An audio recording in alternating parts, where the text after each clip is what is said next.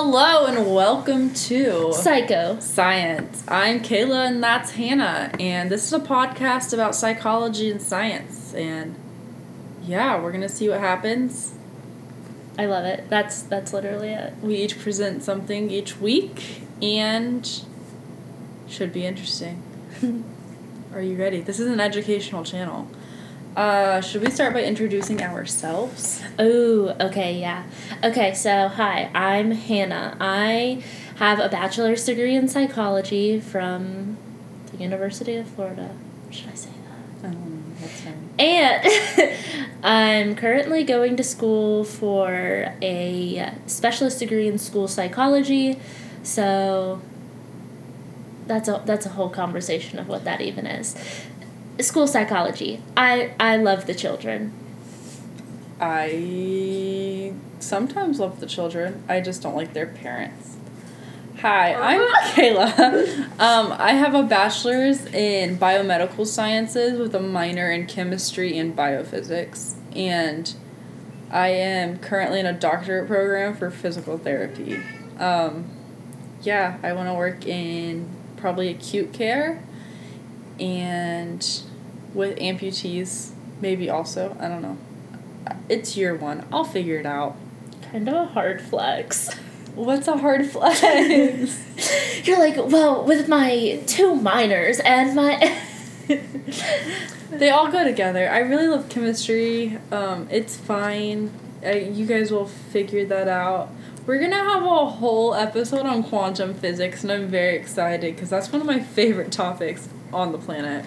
You want to go first? Sure, I guess I'll go first. Um, so anybody who knows me knows I love Greek mythology.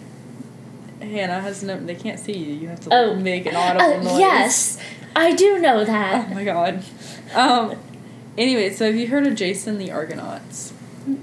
I feel like I have actually. Yeah. So basically, um, Jason was peeved that his uncle stole his uh, dad's throne, and he wants to reclaim it.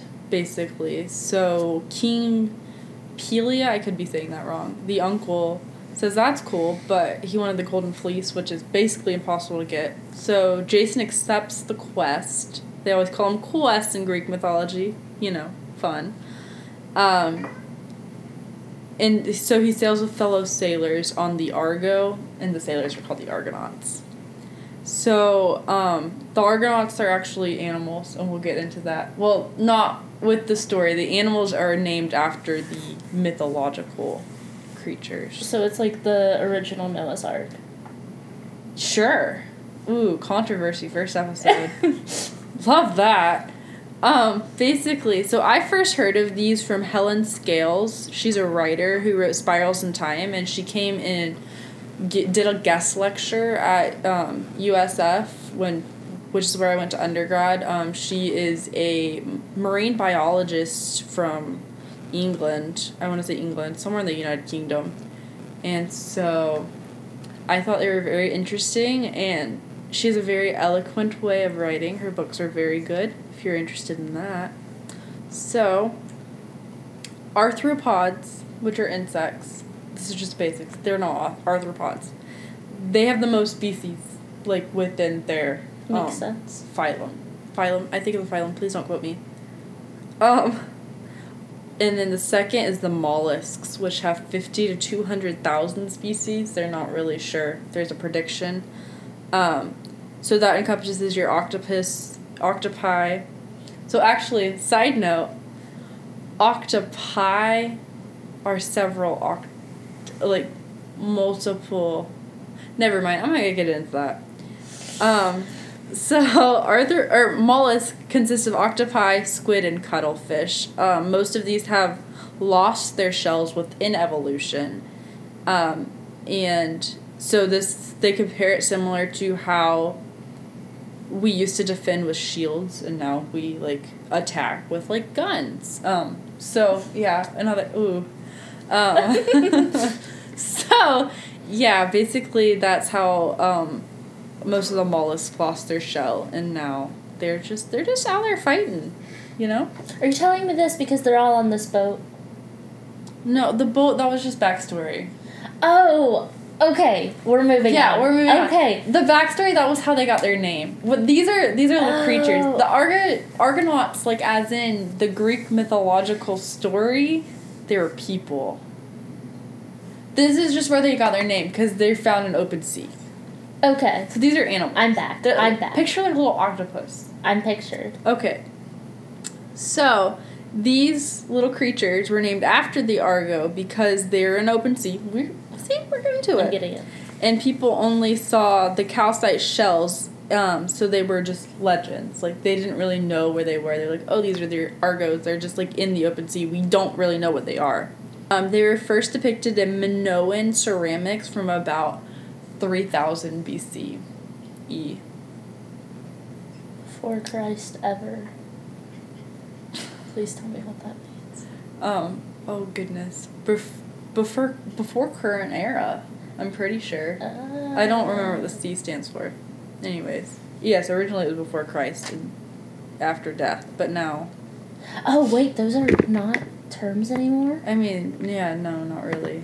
Not yes, but no, because not everything is like Christ based. Also, if you can hear that, that would be my cat jumping on the table.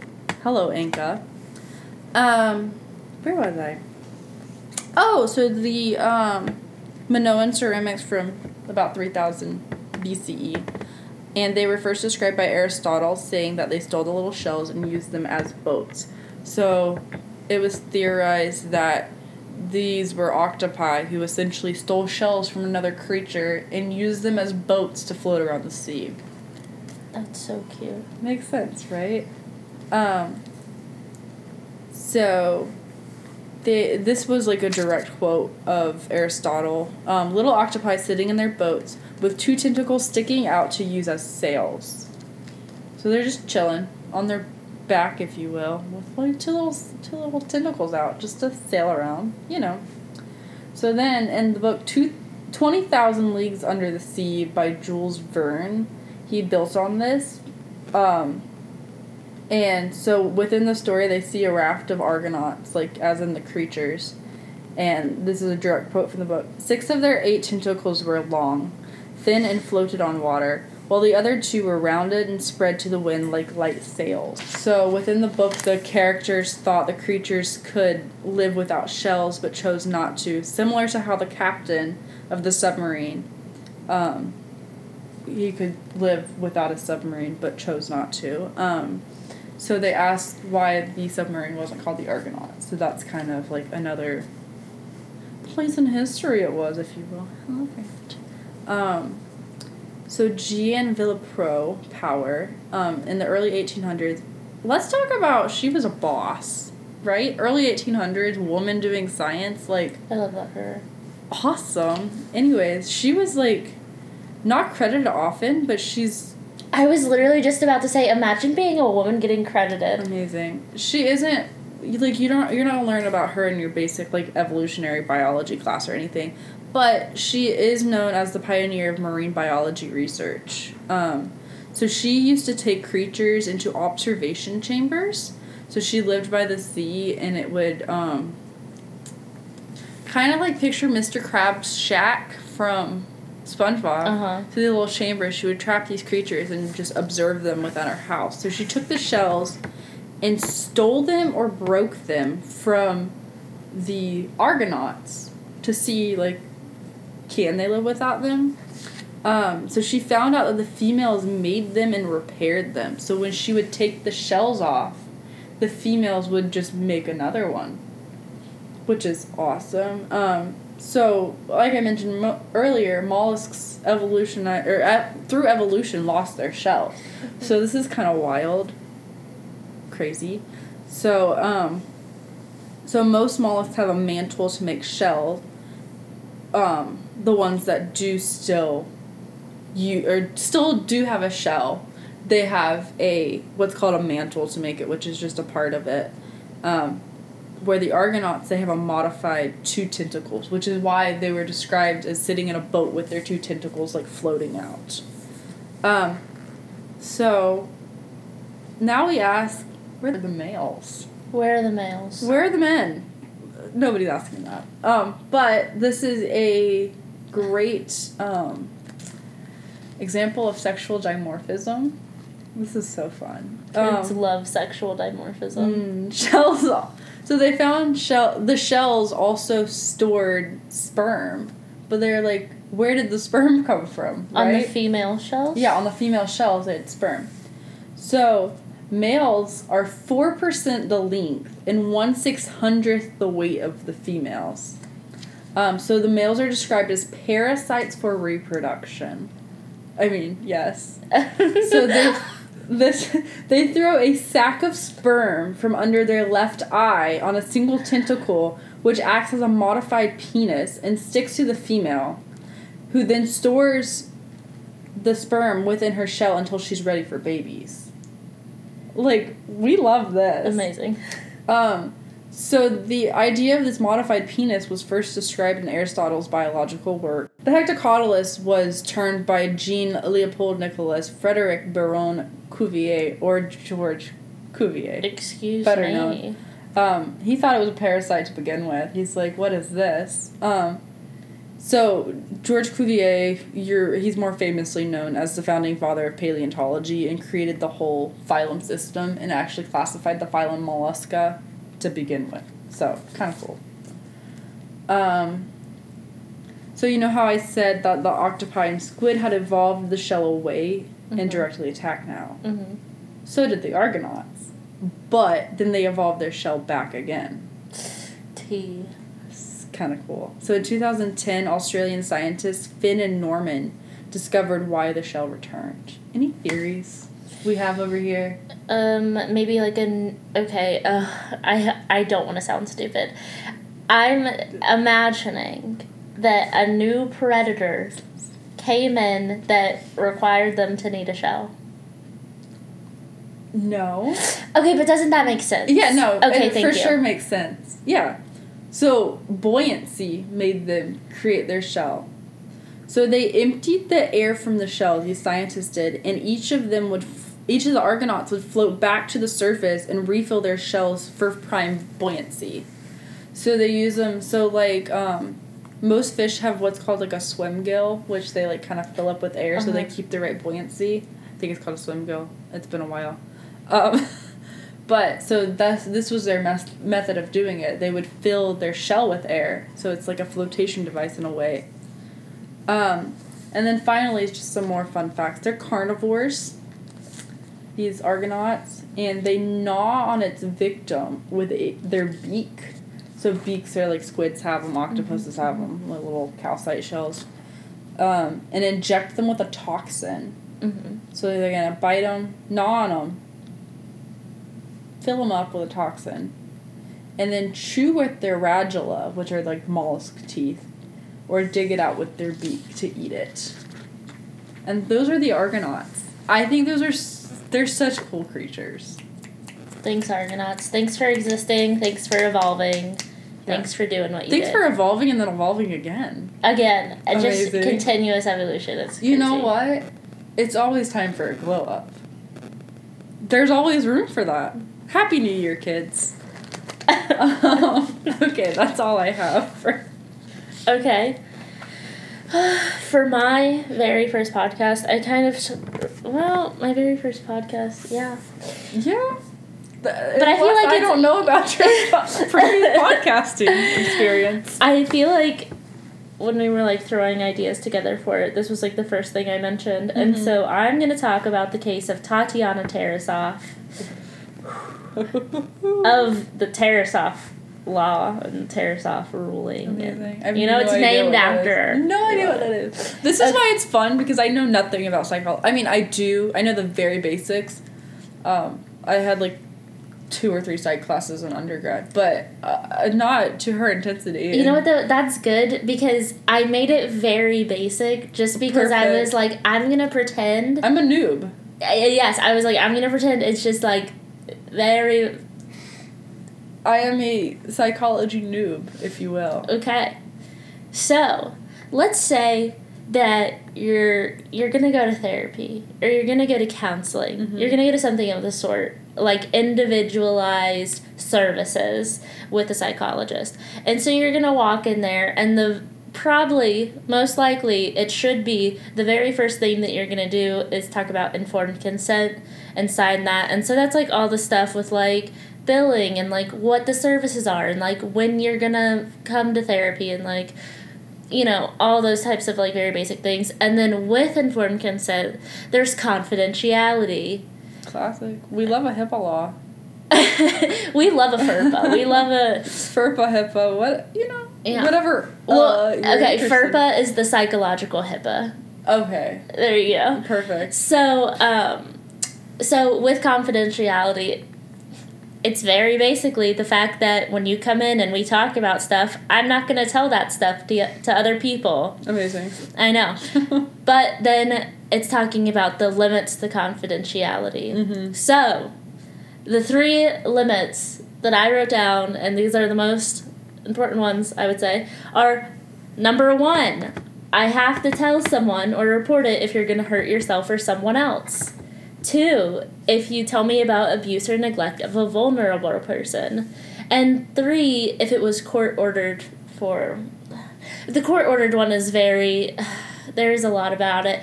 And I actually made a joke about this to a therapist, and I was like, haha. Oh, so cute. The cat's so cute. Sorry, we're looking at my cat. Continue. Well, so the court ordered ones. I was talking to a therapist, and I was like, Teehee, like, what are you gonna do if you're court ordered? Like, are you just gonna be like, hey, here's every file I have? And like, a lot of therapists and psychologists will actually fight really hard to give them the least amount of information as That's possible. And almost everything is going to be redacted except for exactly what they asked for on the order. And they're probably going to try to not even give them that information. They're probably going to try to give them like a summary of that Mm. information. So, you know, uh, whatever though. Okay. So, the infamous case of Tatiana Tarasoff. So, okay. She is at the University of California, Berkeley. And there's this other guy, a foreign exchange student, well, an international student. An international student, and his last name is Poddar. I didn't write the first name because I just I wasn't gonna do that to myself. So the guy Poddar, the girl Tatiana Tarasoff, and so Poddar is also going to the University of California, Berkeley, and he meets Tatiana Tarasoff, and he is infatuated. He is really just feeling it. He's getting the the good vibes. It's like Fez and Jackie story from that 70s show. essentially and kind of in the same way i've only watched a little bit of that 70s show but uh, tatiana wasn't feeling it Mm-hmm. tatiana basically broke the news to him and was like hey i'm not interested. I'm seeing other people. Like we're not exclusive. This isn't what you think it is like in mm-hmm. your head. Like you've built this all up in your head and like that's not what's going on. And so Poddar becomes like super depressed and he's really struggling and eventually like friends and I think like his roommates are like, "Hey, you're not doing good, buddy. Maybe you should do something about that." Yeah. And so he eventually tries to go to counseling at the University of California. So he goes there and he tells psychologist Dr. Lawrence Moore that he wants to kill Tatiana. Yeah, plot twist. Yeah, a Not little himself, bit. Tatiana. Well, because here's the aggressive thing about that rule is that it's like if you say, hey, I did this past tense, like, mm-hmm. hey, I killed this person past tense, I can't do anything about it now. But if you say, hey, I have the intent to do this in the future, that's when, like, the confidentiality is broken and it's Okay. like, okay, buddy. Makes sense. So, well, yeah. so, Dr. Moore is like, oh no. So, she calls the university police and is like, hey, um, please detain this young fellow because she thought he had acute and severe schizophrenia. So, she's like, this is actually a danger. Like, we actually need to, like, deal with this. So, he gets detained by the, the university police and is quickly released because they don't see anything wrong with him. They're like, yeah, whatever. But also, they're not psychologists. But Yeah, mm, and I mean, also, like, how long can you hold someone on the threat of them doing something? Yeah, Because for the police, it's like, well, it didn't happen. Like, we don't have a body. Like, you they know. don't do preventative work, if you will. Yeah. So then Dr. Moore's supervisor, Harry Powelson, requested that Poddar not be detained any further Mm. and that the situation kind of just needed to be laid to rest. But this entire time, Tatiana was spending time in South America. And she's out there chilling. She's vibing in South America. We love that. Um, so she's in South America. This time, at this time, Poddar, he's depressed. He's going to counseling. Whatever. Meets Tatiana's brother, befriends him, and eventually moves in with him. Oh. Yeah. So he's like, that like gives me cold chills because it's like He's making uh, moves. Like he got close to the family. So she comes back from South America, and shortly after she comes back from South America, Poddar stabs and kills Tatiana. Yikes. Yeah. So Poddar was found guilty of second degree murder, um, but his conviction was overturned because of issues with jury instruction. What the heck? Yeah. So a second trial didn't take place, and Poddar was released on the grounds that he would return to India No. and wouldn't stay at the University of California.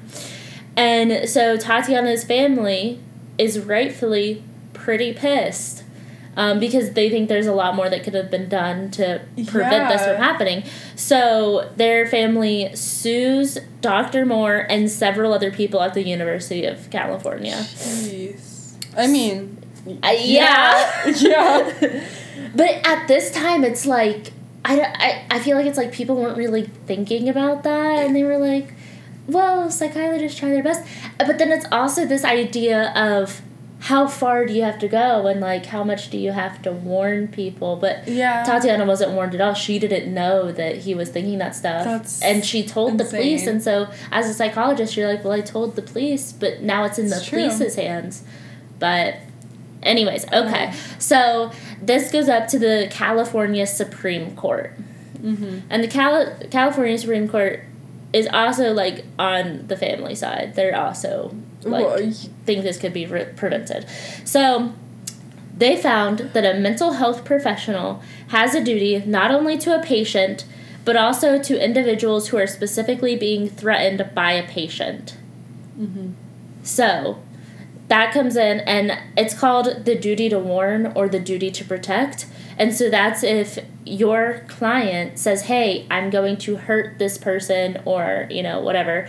You not only have to like call and report it to the police, but you also have to try your best to find that person and warn them. But also, when you're warning them, you can't say, Hey, Poddar threatened to stab you. Yeah. You have to say, Hey, I somehow have this information that you you you are in danger. Like, see, it's still very So, weird. Yeah, so they can't be like, hey, stay away from this dude. Yeah, no. Because then you're because then that's breaking your confidentiality. Yeah. But then also like imagine getting a knock on your door. And also how are you supposed to track that person down? And also, here's the deal: is like Poddar was her brother's roommate, Yeah. so she's not gonna be like, okay, yeah, my brother's roommate who I rejected, you know, a few months ago or a year ago or however long Yeah. the timeline is. She's not gonna be scared. Because that him. guy doesn't even seem like a threat probably No, at that point. no, it's like, oh, that's like my brother's best friend. We had that thing that one time where I'm like, haha, not into Yeah. But weird. Yeah, and so even in the laws though, with a lot of like psychology laws, they're all very vague. Mm-hmm. Um, I can give you another example. So there's a law for like free and appropriate public education, but a huge debate is like what is appropriate education? Like what does that mean? and, Oh, like, yeah, They don't want to define it because it's like it's meant to be ambiguous, but then it's like that really is maybe I mean, I guess the ambiguity of even that case would be beneficial in the sense that historically it could progress. Yeah. Because I feel like you're gonna need to know more knowledge the more. like we learn more in schools now than you know our grandparents did in Yeah. the fifties or whenever your grandparents grandparented or kidded. It, it's fine. Um, it's like two in the morning. It's fine. Uh, but yeah, I can. The back to Poddar. I. Why don't they have like a mandated. Uh, um, restraining order or something? Yeah. That seems more. But then even at that point, it's like, would that have helped? Because if someone who has acute and severe schizophrenia, Yeah, and I mean, not getting help anymore. it's true.